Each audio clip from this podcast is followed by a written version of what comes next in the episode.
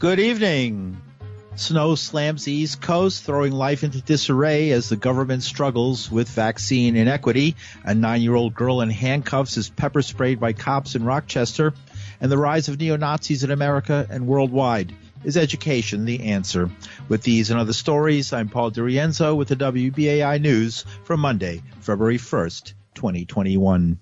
A sprawling, lumbering winter storm walloped the eastern United States on Monday, shutting down coronavirus vaccination sites, closing schools, and halting transit as snow piled up from the Appalachians to New England, with the heaviest accumulations yet to come in many places. In New York City, Mayor Bill de Blasio signed executive orders telling folks to stay home.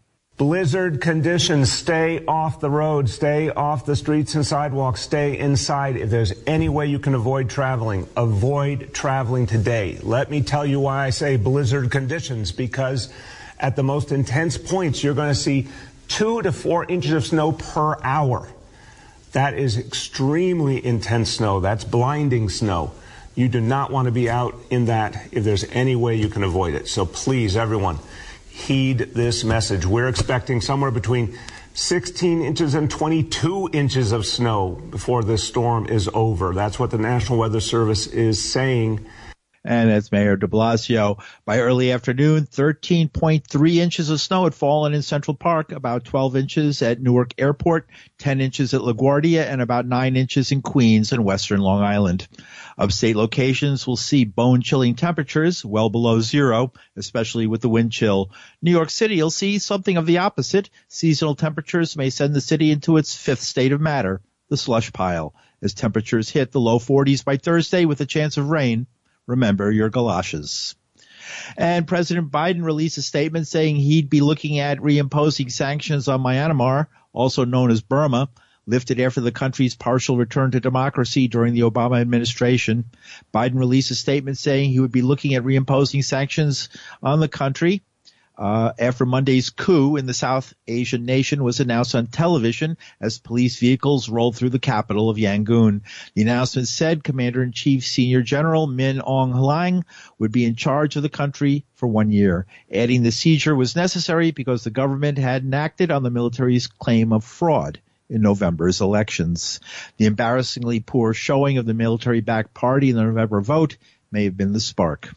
It was a dramatic backslide for Myanmar, which was emerging from decades of strict military rule and international isolation that began in 1962.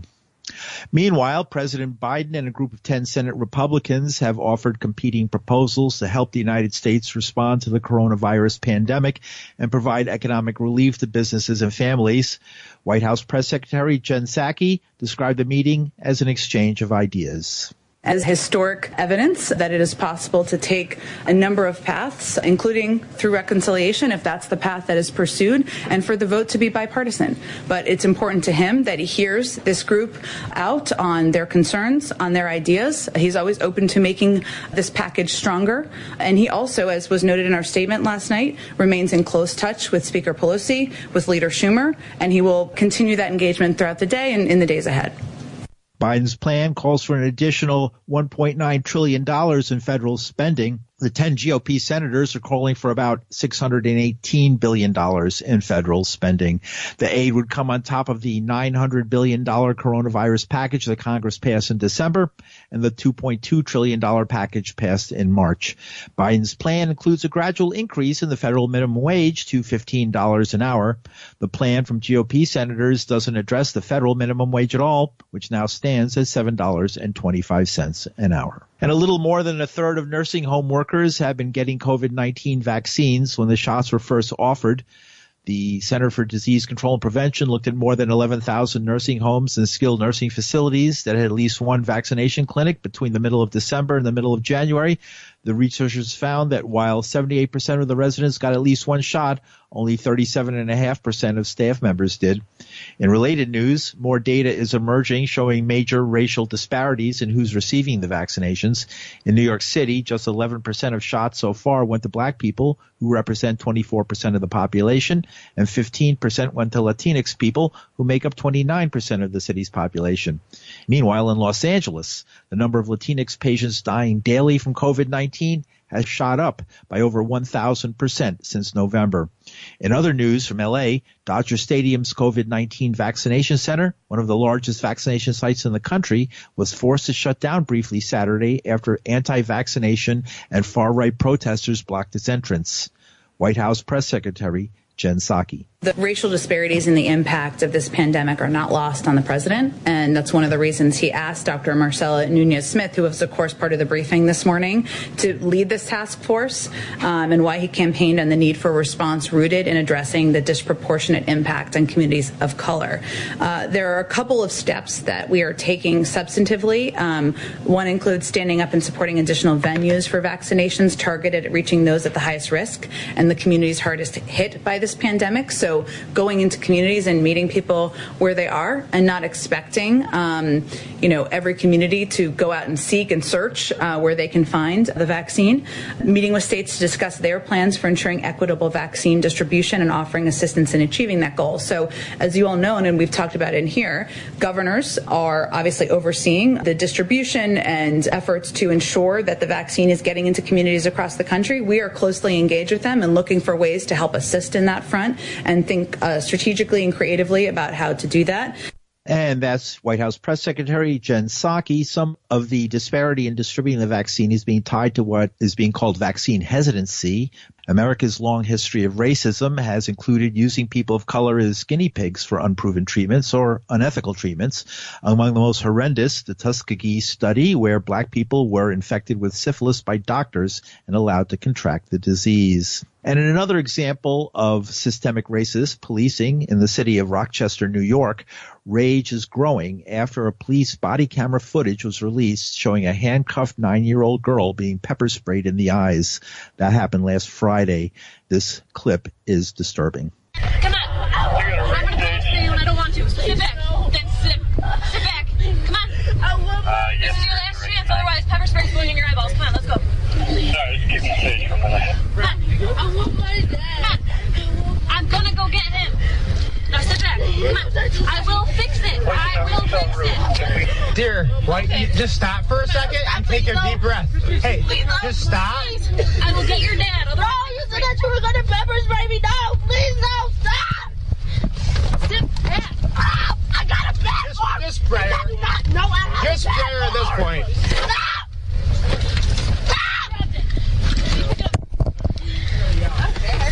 Dear. I, I got her. I got her.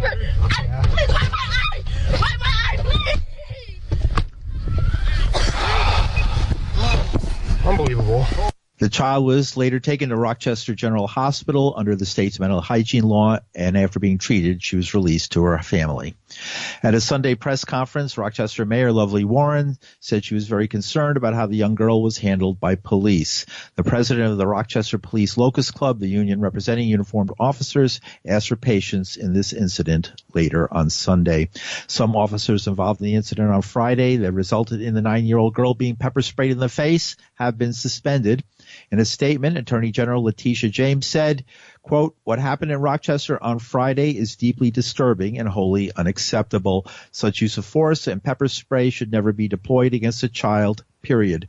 My office is looking into what transpired and how a child was ever subjected to such danger.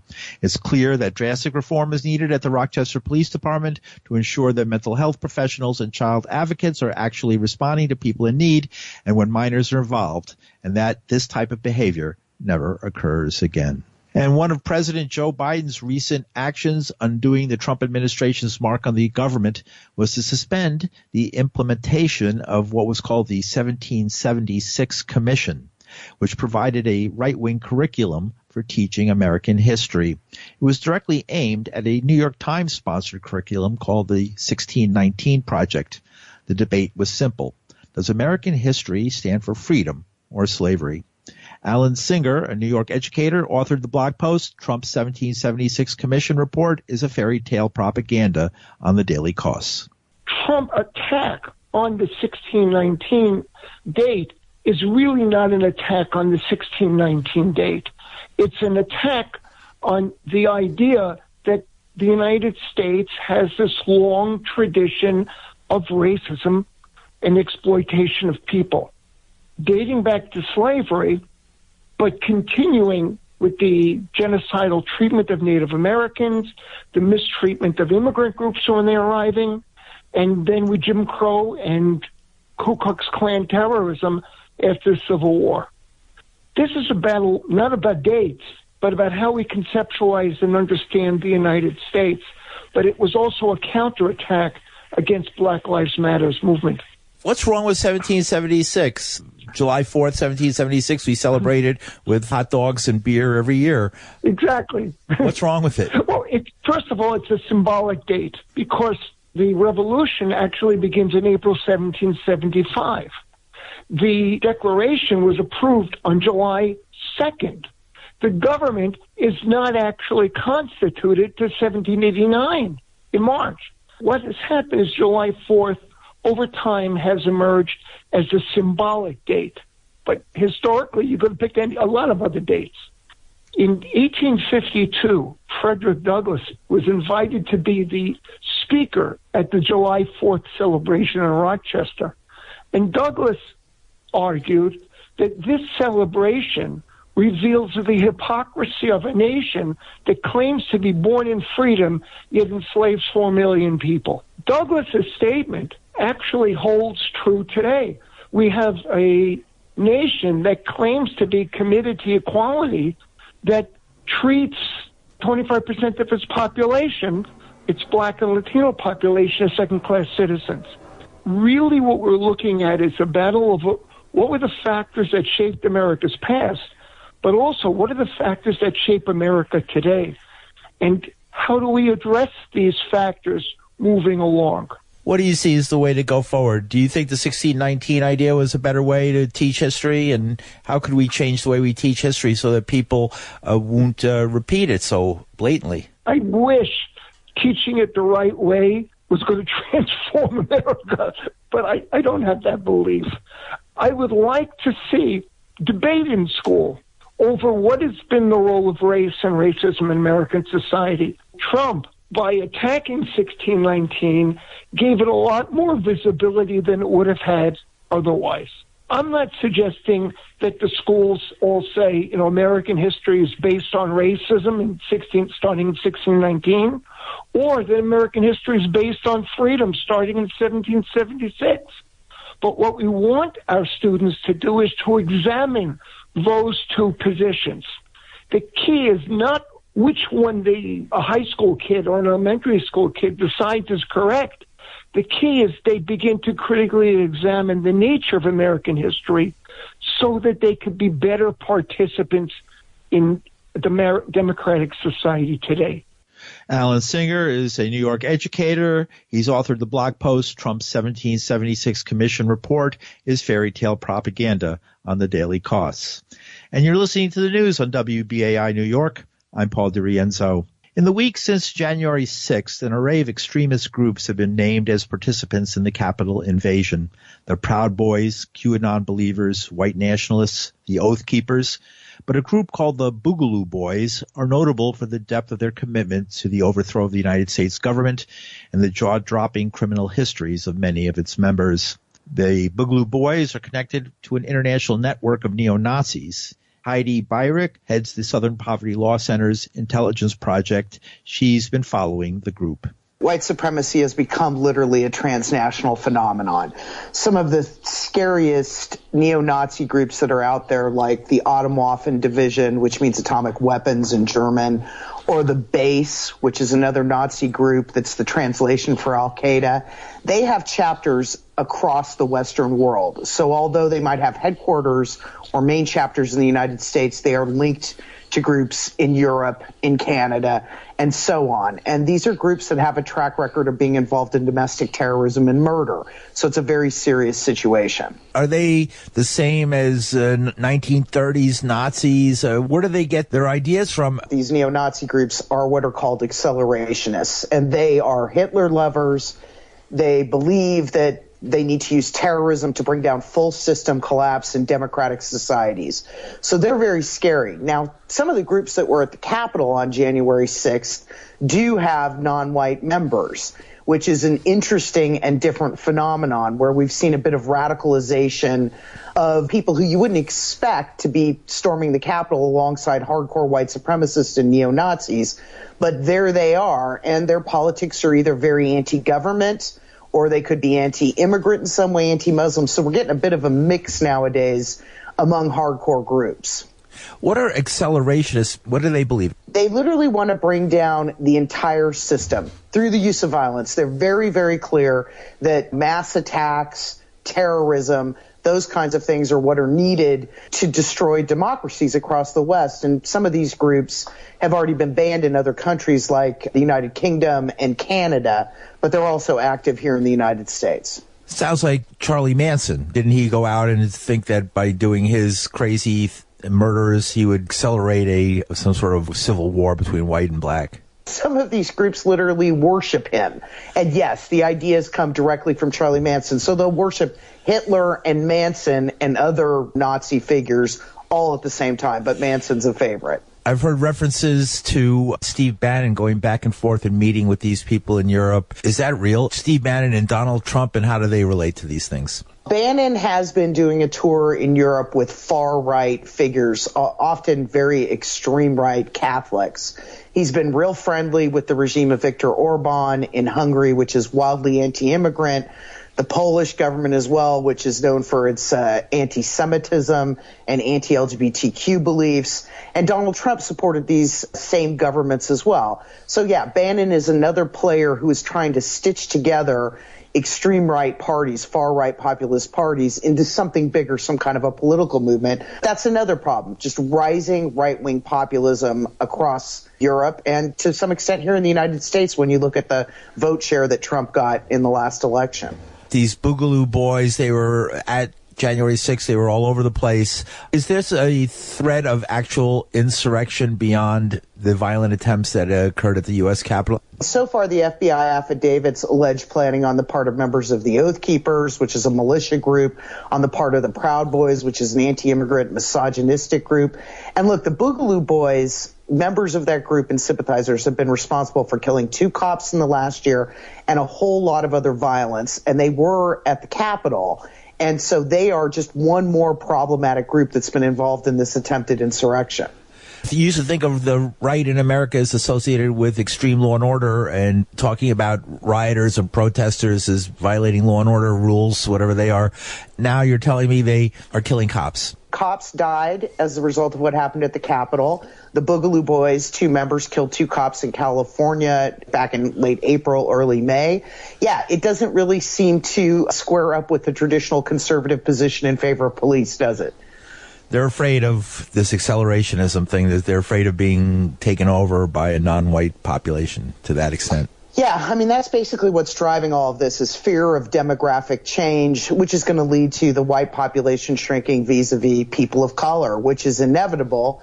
And the fact that it's inevitable is what worries me the most about these groups because as they get more freaked out about that change inching closer and closer, well, it's probably going to be violence that they use to try to change the dynamic.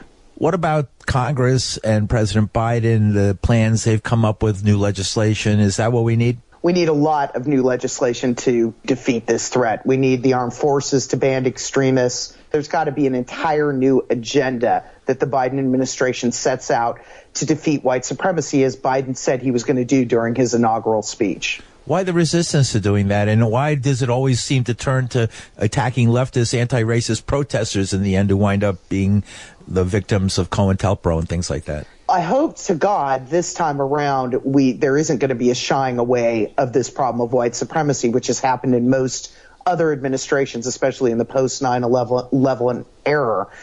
You know, the Trump administration focused itself on Antifa tried to at one point Trump said he was going to you know claim it was a domestic terrorist organization which can't even do under American law. I'm hoping now that there'll be a realization that it's not Antifa that we all have to worry about at night. It's white supremacies, it's neo-Nazis, it's anti-government groups. That's the threat. And if the Capitol didn't show you that, if you didn't pick that up, then I just don't know what to say. And that is Heidi Beirich. She is uh, from the Southern Poverty Law Center's Intelligence Project. She heads it up.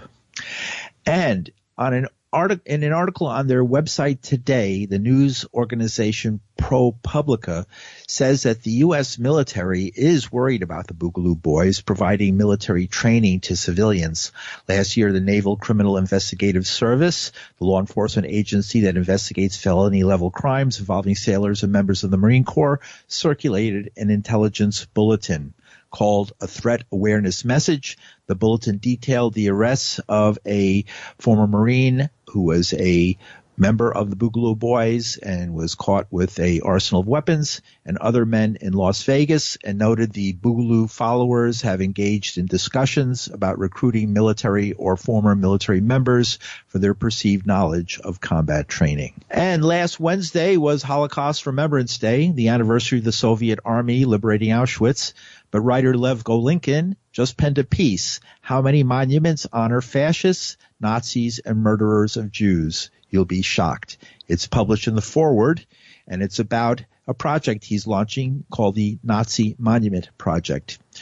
Golinkin writes about how monuments to these Nazis are popping up throughout Eastern Europe and the connections between these groups and other rightists in the United States of America, including the former president and his advisor, Steve Bannon. These monuments are to Nazi collaborators, which are people that gave military aid to the Nazis or participated or enabled the Holocaust. These monuments are all over the world. We've documented 320 of them, although that's not even a complete list. The vast majority of these monuments have been put up over the past 20 years. This is not the case where they were put up to these people before they became perpetrators, something like that. This is clearly a form of Holocaust distortion. It is whitewashing people who participate in the Holocaust as victims and as heroes. It is raising an entire generation of people to admire and worship the butchers of Jews and other ethnicities. Wherever you see these things, just as you saw the march in Charlottesville, the Charlottesville March is nothing compared to the marches they have in Europe, where these people gather around these monuments to Nazi collaborators to inspire each other. They use it to organize, they use it to network in transnational white supremacy.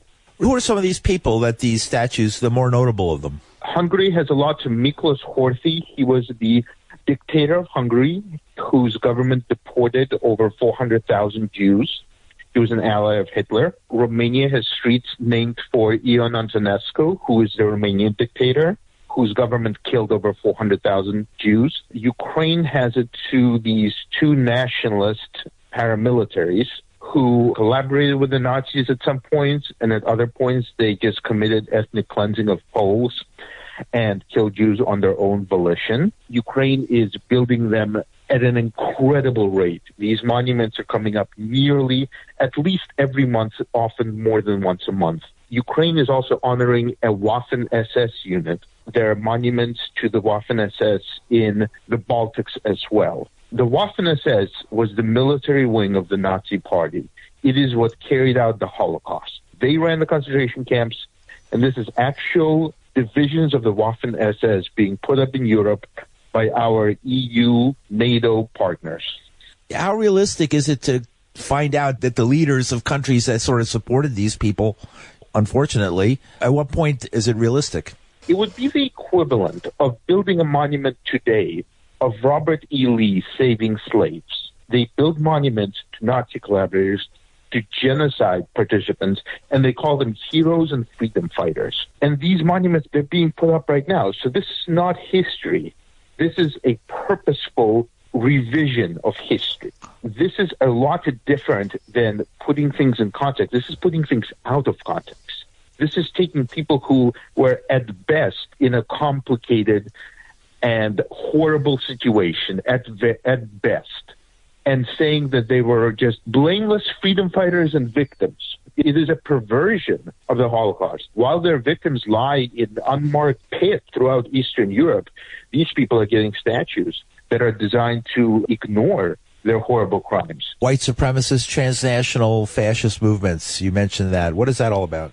Increasingly, neo Nazis or white supremacists around the world, they see themselves as part of a global war a global race war, a war to avoid what they see as the extinction of the white race.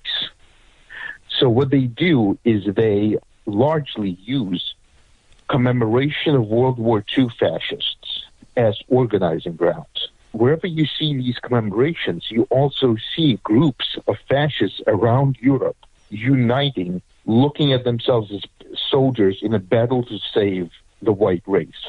And that is extraordinarily concerning. But we need to start looking at white supremacy as a transnational phenomenon, not just lone wolves and nut jobs. Writer Lev Golinkin, his article in the Forward documents with a map 320 monuments and street names in 16 countries on three continents, which represent men and organizations who've enabled and often quite literally implemented the final solution.